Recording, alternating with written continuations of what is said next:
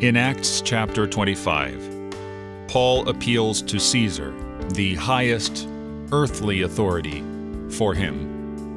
As a Roman citizen, it was his right to make that appeal, since his adversaries had not been listening to the highest authority, that of the Lord Jesus, to whom Paul owed allegiance, as well as being a Roman citizen.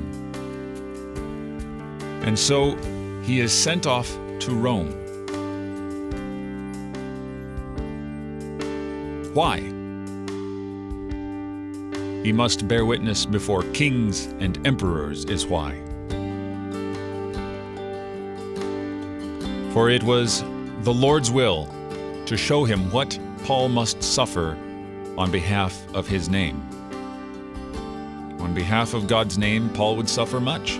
He had been beaten, he had been stoned, he was near death, he had a thorn in the flesh to keep him humble. And yet, he was God's chosen instrument to bear even the gospel to Caesar himself. You're listening to Oratio, part of your morning drive for the soul here on Worldwide KFUO. Christ for you, anytime, anywhere.